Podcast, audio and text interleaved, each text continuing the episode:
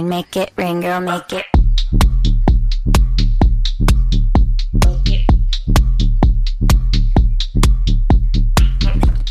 수요일 저녁에는 농구 이야기와 함께합니다. 다양한 농구 이야기를 전하는 주간 농구 시작하겠습니다. 손대범 농구 전문 기자 조현일 해설위원과 함께합니다. 어서 오십시오. 안녕하세요. 네. 자, 먼저 플레이오프 2라운드 일정에 들어간 NBA 이야기부터 해볼게요. 그 쉽게 말해서 각각 동부 서부 컨퍼런스별 4강전이 열리고 있다라고 보면 되겠죠. 네, 그렇습니다. 동부 서부 5번에서 8번 시드가 모두 탈락했습니다. 네. 그러니까 home court advantage를 갖고 시작한 1번부터 4번 시드까지만 살아남았는데요. 음. 뭐 일단 강팀들이 올라갔고요. 네. 서부는 1번 시드 피닉스, 4번 시드 댈러스, 그리고 2번 시드 멤피스, 3번 시드 골든스테이트가 각각 맞붙게 됐고요. 동부는 1번 마이애미와 4번 필라델피아, 2번 보스턴과 3번 시드 밀워키가 맞붙고 있습니다. 그렇군요. 그러니까 1라운드 결과를 살펴보자면은 결국 큰 이변은 없었다. 1, 2, 3, 4가 그대로 올라갔다. 이렇게 보면 될까요? 그렇죠. 어, 왜냐하면 이 상위 시드가 전부 다 올라갔거든요. 네. 이제 소위 말하는 하위 시드의 upset이 한 번도 없었는데, 어, 그래도 뭐 예상과 다르게 흘렀던 시리즈를 꼽자면 2번 시드와 7번 시드, 동부 컨퍼런스 이 두 팀, 보스턴과 네. 브루클린의 만남이었는데, 음. 사실 시드 차이는 컸지만 이 브루클린이 일반 7번 시드와는 달랐거든요. 네. 카이리 어빙과 케빈 듀란트가 있었기 때문인데 이 시리즈가 4게임 만에 끝나면서 어, NBA 사무국이 네. 경기 수가 많아야 이제 돈을 버는데 아마 피눈물을 흘렸을 겁니다. 그래서 또 스타도 많은 팀인데. 그렇죠. 네. 그 sweep을 할 줄은 몰랐을 것 같아요. 굉장히 맥없이 무너지고 말았죠. 네. 그러니까 브루클린 같은 경우는 스타들은 많았지만 역시나 팀으로 농구할 만한 준비가 안 돼 있던 팀이었고 음. 이 보스턴 은 막강한 수비 조직력 거기에 제이슨 테이미라, 테이텀이라는 이 새로운 스타의 활약을 앞세워서 네. 여유 있게 승리했습니다. 알겠습니다. 자, 플레이오프 1라운드를 정리하는 의미에서 그두 분께서 어, 1라운드의 베스트 플레이어 선정한다면 어떤 선수가 있을까요? 저는 베스트 플레이어로 스테픈 커리를 꼽겠습니다. 음. 네, 커리가 이제 플레이오프 1라운드 1차전을 통해서 부상 복귀전을 가졌는데 네. 슈퍼스타잖아요. 네, 그런데 1라운드에서 3경기 연속 벤치에 출전을 했어요. 어. 네, 그런데 이건 보통 뭐 슈퍼스타들의 이 자신감과 자존심을 감안할 때 이걸 받아들이는 스타들이 잘 없잖아, 없잖아요. 그럴 수 있죠. 네, 그런데 커리는 3게임 연속 벤치에서 나왔고 어, 스티브 커 감독이 이에 대해서 커리가 벤치에서 나온다면 모든 선수들이 다 벤치에서 나올 수 있어야 된다. 어. 어, 이런 식으로 또 그렇죠. 얘기했습니다. 네. 어, 손대범 위원은 어, 저는 보스턴의 제이슨 테이텀 선수를 음. 꼽고 싶습니다. 일단은 케빈 두란트라는 최고의 선수와 맞붙었는데 네. 뭐 누가 두란트고 누가 테이텀인지 모를 정도로 네네. 오히려 두란트를 능가하는 득점력을 보이면서 팀을 승리에 이끌었거든요. 하나의 대관식을 이룬 것이 아닌가 싶을 음. 정도로 어, 뛰어난 활약을 보였습니다. 사실 어떤 선수가 잘했는지는 좀 쉬운 문제일 수 있는데 그렇다면 자 1라운드 worst 플레이어 가장 이 선수 부진했다 아쉬웠다 하는 선수 누가 있을까요? 저는 브루클린 네츠의 케빈 듀란트로 음. 가겠습니다. 사실 뭐 듀란트 하면 비가 오나 눈이 오나 높은 효율로 고득점을 그렇죠. 예, 뽑아내는 선수인데 machine이죠. 맞습니다. 예. 이번에는 1라운드 4경기에서 야투 성공률이 40%가 안 됐어요. 음. 그래서 우리가 알던 듀란트와 너무 달랐고, 뭐 물론 과부하가 많이 쏠리긴 했지만, 어, 우리가 알던 그 듀란트랑 너무 다른데 예, 이런 느낌이어서 저는 듀란트를 worst를 뽑겠습니다. 알겠습니다. 네, 저는 서부 컨퍼런스의 미네소타 팀버울브스 네. 칼 앤서니 타운스를 꼽고 음. 싶은데 네네. 사실 이 선수가 팀 내 가장 연봉이 높은 선수고 음. 가장 영향력이 큰 존재인데 이번 시리즈에서는 어, 거의 숨 마시면 파울을 했어요. 음. 어. 네, 파울 트러블 때문에 거의 자신의 기량을 보이지 못하고 페이스를 유지하지 못했는데 네. 어, 그런 점이 좀 스타라는 명성에 걸맞기, 걸맞지 못했다는 점이 좀 아쉬웠습니다. 알겠습니다. 자 2라운드 현재 진행 중인데요. 어디까지 와 있나요? 네, 이제 2라운드 초반입니다. 네. 그래서 이제 오늘 미러키와 보스턴, 골든스테이트와 멤피스의 경기가 펼쳐졌는데, 아, 보스턴이 109대 86으로 미러키를 꺾으면서 1차전 패배를 아주 깔끔하게 서록했고요. 네. 또 멤피스와 골든스테이트 경기에서는 어, 홈에서 열린 경기였는데 멤피스가 골든스테이트를 106대 101로 꺾었습니다. 음. 네, 이로써 이 두 팀의 이 두 시리즈는 1대 1이 됐습니다. 그렇군요. 자 그러면 동부 4강전은 현재 어떤 상황인지 먼저 살펴주시죠. 네, 마이애미와 필라델피아, 아, 동부 컨퍼런스 1번 시드인 마이애미가 이제 필라델피아 4번 시드를 어, 홈으로 초대했는데요. 네. 예, 첫 경기를 잡아내면서 1대 0으로 앞서고 있고 내일 2차전이 열립니다. 자, 그리고 밀워키와 보스턴은 어, 앞서 말씀드렸듯이 시리즈가 동률이 됐어요. 예, 음. 1대1 상황에서 어, 밀워키 벅스 홈에서 이제 3차전과 4차전이 열리게 됩니다. 서부 4강전은 손대범 기자가 짚어주시죠. 네, 근데 1위 댈러, 1위 피닉스와 4위 댈러스 간의 경기는 이제 한 경기밖에 치르지 않은 상태인데 피닉스 선즈가 이 댈러스를 여유 있게 꺾으면서 1대 0으로 리드하고 있습니다. 네. 어, 골든 스테이트와 멤피스의 경기는 앞서 조현일 위원 말대로 오늘 멤피스가 2차전을 잡으면서 이 두 팀이 1승 1패로 동률을 이룬 상태입니다. 그렇군요. 이제 거의 막바지잖아요. 몇 경기 사실 한 10경기 또 안 남은 예, 최장 쳐도 그 정도의 수준인데 그 이쯤 되면은 선수들의 몸 상태가 사실상 승부에 직결된다 이렇게 볼 수도 있는데 이런 와중에 필라델피아는 에이스 조엘 엠비드가 부상 때문에 결장 중이라는 이야기가 있네요. 네, 이 플레이오프 1라운드 6차전에서 상대 네. 선수였던 파스칼 시아캄의 팔꿈치 얼굴을 맞았어요. 어. 네, 그러면서 이제 안와 골절이 되고 아이고. 네, 뇌진탕 증상까지 이제 동반되면서 어 시리즈 아웃되는 거 아닐까 뭐 이런 어, 진단이 또 나올 뻔했었는데 음. 네네. 다행히 첫 두 경기는 결장이고요. 음. 뭐 3차전에 이대로라면 출전을 할 수 있겠습니다만 네. 아, 아직까지 또 접촉 훈련을 하지 못하고 있다고 하고 네. 또 오늘 열린 골든스테이트 멤피스 경기에서는 이 게리 페이튼 2세 이 네. 예전에 게리 페이튼의 그 아들이죠. 음. 아, 공중에서 아주 과격한 파울을 당하면서 팔꿈치가 부러졌거든요. 아이고. 음. 네, 아쉽게도 또 시즌을 아, 시리즈를 접게 됐습니다. 그렇군요. 이렇게 그 플레이오프에서 탈락했거나 이제 1라운드 시즌을 마친 팀들은 뭐 바로 휴식에 들어가게 되나요? 그렇죠. 바로 이제 비시즌에 들어가죠. 음. 아마도 이제 다 모두들 긴 시즌을 치렀기 때문에 휴식에 접어들지 않을까 싶고요. 네. 각 팀들은 이제 뭐 드래프트 준비도 해야 될 거고 FA 영입 준비도 해야 될 것이고 음. 또 때에 따라서 어떤 팀들은 감독을 교체하는 작업도 하지 않을까 싶습니다. 알겠습니다. 자, NBA 소식도 알아보고 있는데요. 그 LA 레이커스가 신임 감독을 찾고 있는데 현재 어떤 상황인가요? 네, 이 손대범 위원의 팀이죠. 네, 이 LA 레이커스. 음. 네. 네. 비시즌에 이 레이커스에 대한 소식이 많이 들려오고 있는데 네. 사실 웨스트브룩보다는 이제 감독에 대해서 네, 음. 이야기가 많습니다. 그래서 이 좀 독특한 방식으로 감독을 뽑을 것으로 보이는데 네.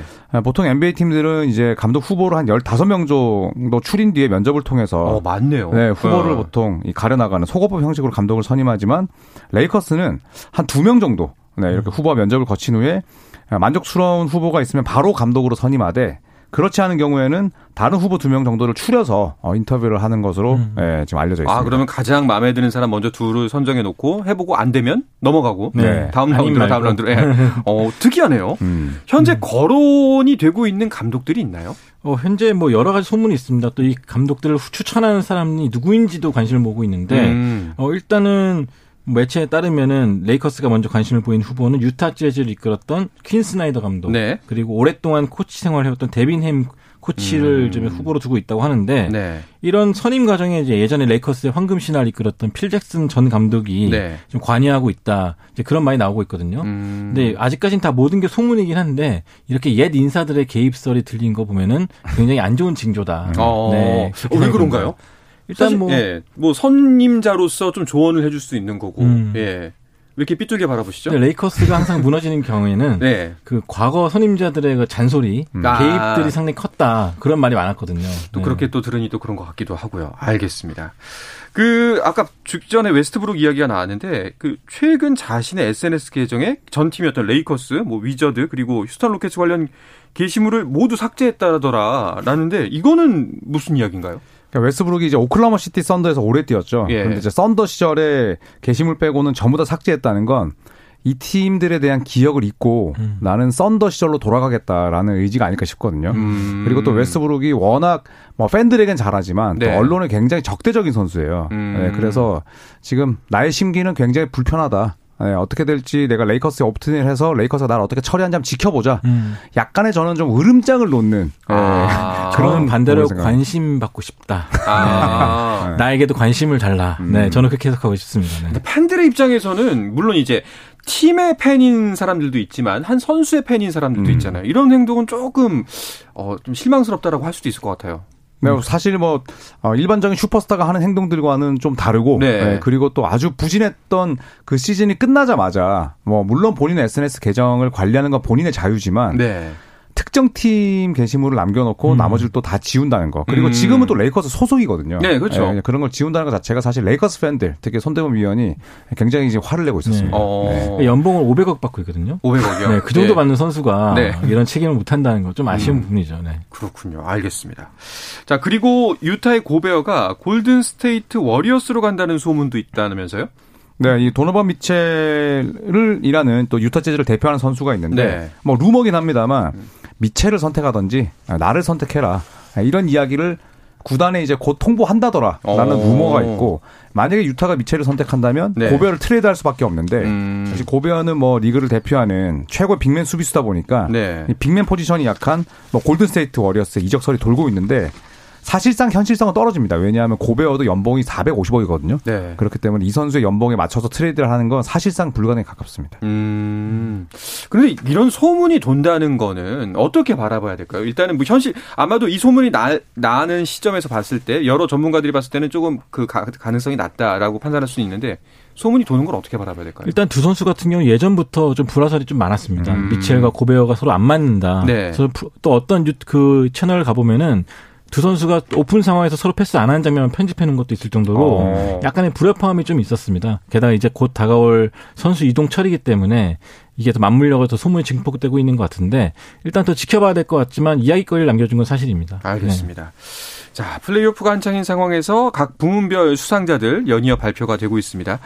자, 이번에는 올해 식스맨상 결과가 나왔네요. 네, 타일러 히로가 받았습니다. 음. 네, 마이애미 히트 선수, 마이애미 히트를 대표하는 아, 그런 아주 훌륭한 가드 자원인데요. 네. 아, 투표에서 총 488점을 받았습니다. 어. 2위가 클리블랜드 캐벌리어스의 이 베테랑인 케빈 러브인데 214점이니까 두 배 이상 받았거든요. 그렇네요. 네, 그리고 피닉스 선즈의 캠 존슨을 또 역시나 큰 점차로 제쳤는데 어, 벤치에 출전했지만 평균 20점 이상 넣으면서 네, 사실상 뭐 주전에 가까운 활약을 펼쳤습니다. 어, 그렇군요. 알겠습니다. 그 두 분께서도 이번 수상, 뭐, 압도적인 득점으로 수상을 하긴 했습니다만, 뭐, 응당한 결과다라고 보시나요? 네, 저는 이미 중반부터 이 아. 선수 아니 받을 선수가 없다. 아, 네. 예측을 하셨구나, 또. 왜냐면 벤치에서 나왔는데 이런 생산력을 보이는 게 쉽지가 않거든요. 음. 아무래도 몸도 덜 풀린 상태에서 나올 텐데도 이 벤치에서 20득점 이상을 올린 역대 다섯 번째 선수가 됐습니다. 네. 덕분에 마이애미도 동부 1위가 됐기 때문에 어, 이 선수의 수상은 당연하지 않나 싶습니다. 알겠습니다. 자, 예측 얘기가 나와서 그런데 이쯤에서 한번 NBA 이야기 정리하면서 예측 한번 해보죠. 지금 컨퍼런스별 4강전 치러 중인데, 자, 어디가 올라올 것이다, 결승전. 저는 골든 스테이트 워리어스와 아, 네. 네, 동부에서 보스턴 셀틱스 음. 아주 재밌는 matchup이 되지 않을까 싶습니다. 알겠습니다. 어떻게 보세요? 저는 보스턴 셀틱스는 저도 마찬가지고 네. 저는 골든 스테이트 워리어스 대신에 피닉스 선즈를 어, pick하겠습니다. 어떻게 좀, 그, 이 판단의 근거가 좀 있나요? 일단 조현일 위원은 순위가 높은 거 굉장히 선호합니다. 아, 그래요? 네, 그래서 그쪽을 따라가는 경향이 좀 있어요. 아, 일단 네. 숫자 때문에. 네. 어떻게, 손대범 위원은? 어, 저는 현재 분위기를 상당히 중요시 여기는데, 네. 네, 골든 스테이트 워리어스가 플레이오프 시작되면서 네. 조던 풀, 또 스테픈 커리, 클레이 탐슨 트리오가 불을 뿜고 있기 때문에 상당히 재밌는 결과를 내지 않을까 싶습니다. 알겠습니다. 이 부분만큼은 꼭 우리가 녹음을 해놨다가 과연 어떤 결과가 있을지 그때 또 가서 한번 살펴보도록 하죠. 알겠습니다. 자, 그런 가운데 KBL 프로농구는 챔피언 결정전 일정에 돌입을 했습니다. 현재 2차정이 진행 중인데요. 이 이야기는 잠시 쉬었다 와서 자세하게 나눠보겠습니다.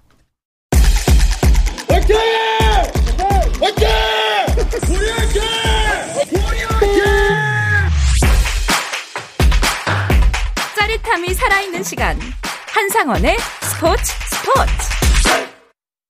네, 수요일에 저녁 농구 이야기 주간 농구 듣고 계십니다. 손대범 농구 전문 기자 조현일 해설위원과 함께하고 있는데요.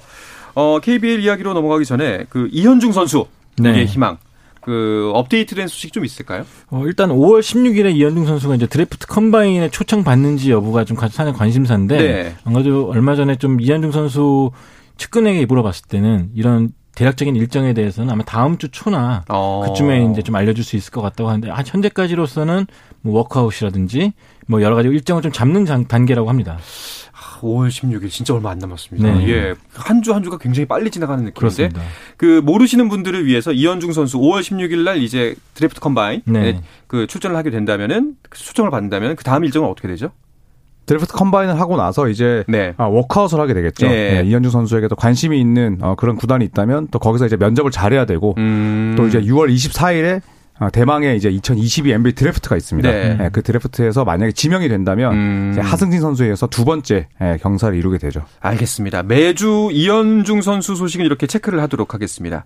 자, 이제 KBL 프로농구 챔피언 결정전 이야기를 해보겠습니다. 현재 2차정 지금 진행 중입니다. 그 어떻게 되고 있나요? 약 1분 20여 초 남았는데 네. 서울 SK가 20점 차까지 벌리고 아. 그러면서 약간 분위기를 좀 잡은 상태입니다. 이게 네. 사쿼터 초반만 해도 약간 좀 추격 의지를 보였던 인상공사인데 네. 어, 연달아 속공과 외곽을 미- 허용하면서 분위기가 좀 많이 기울었습니다. 90대 71 점수차 뭐 1분 반을 남겨놓고는 사실 되돌리기 좀 어려운 점수인 것 같습니다. 1차전도 역시 SK 승리였잖아요. 네, 1차전은 90대 79였습니다. 음. 네, 하지만 이 점수 차이가 마지막에 벌어졌지 계속 치열한 접전이었거든요. 네, 특히나 뭐 이 SK에서는 자밀원이 또 김선영, 최준영 선수가 활약을 했는데 특히 최준용 선수가 스펠먼의 shot을 두 번이나 block을 하면서 네. block을 4개나 기록을 했고 어. 오재현 선수의 깜짝 17득점도 큰 힘이 됐습니다.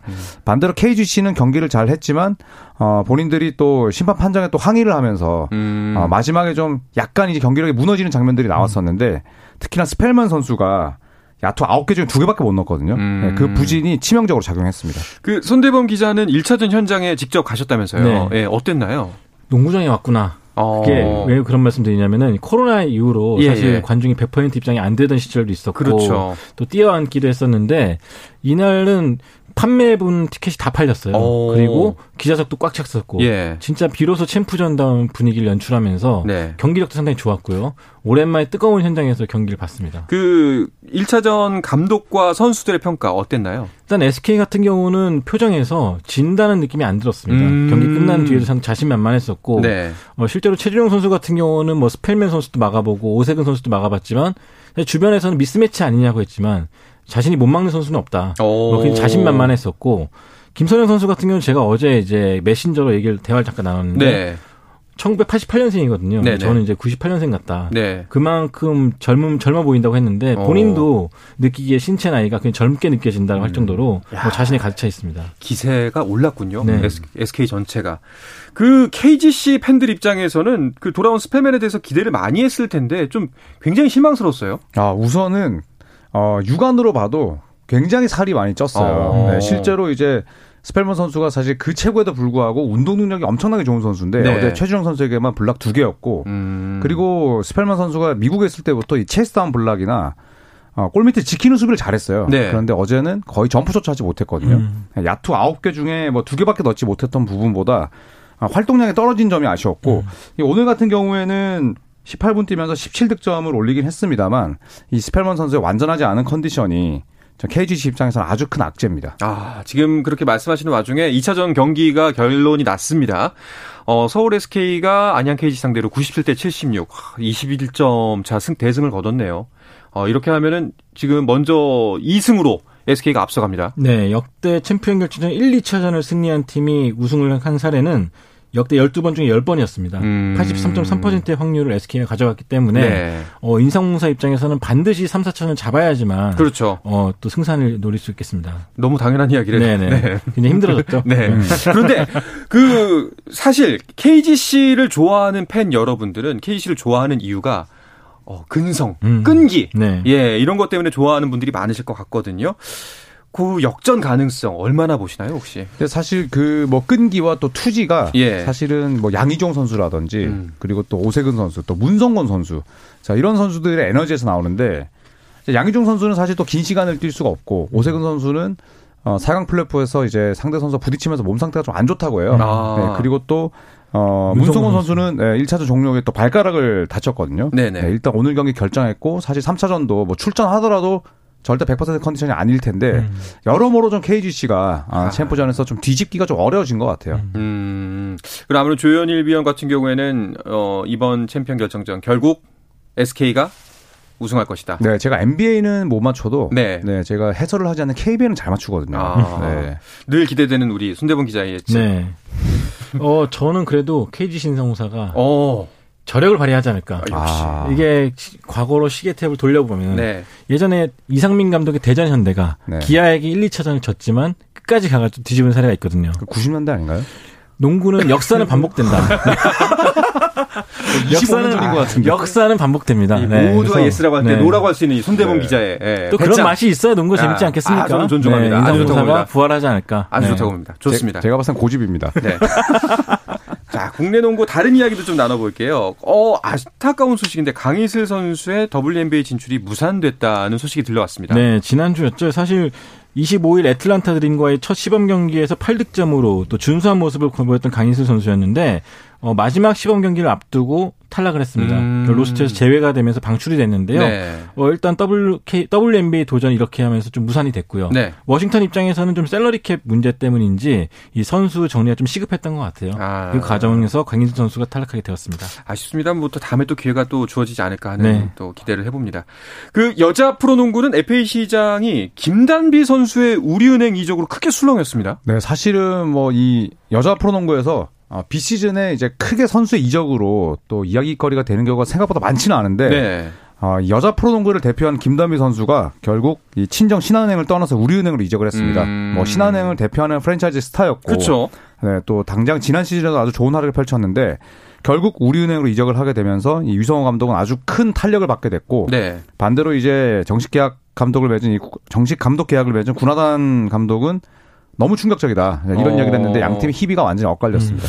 근데 몰랐을까요? 어, 왜 이렇게 놀랍다, 음. 충격적이다라는 반응이 나왔을까? 근데 사실 이 정도 되는 스타가 네. 뭐 소문은 많이 날진 모르겠지만 옮긴다는 게 참 큰 결심이 필요하거든요. 그렇죠. 김다미 선수 같은 경우 특히나 입단해서 여태까지 한 번도 팀을 옮긴 적이 없었고 음. 무엇보다 신한의 우승을 이끌었던 주역 중 한 명이었기 때문에 네. 아마 신한 팬들이나 관계자가 받은 충격이 컸을 것 같은데 네. 반대로 김단비 선수는 이제 은퇴하기 전에 좀 우승을 한번 더 해보고 싶었다는 음. 욕심이 좀 있었던 것 같아요. 마침 음. KB 스타스에게 이 수입을 당했던 우리은행 역시 스타가 필요했기 때문에 네. 이런 이해관계가 잘 맞아 떨어진 것 같습니다.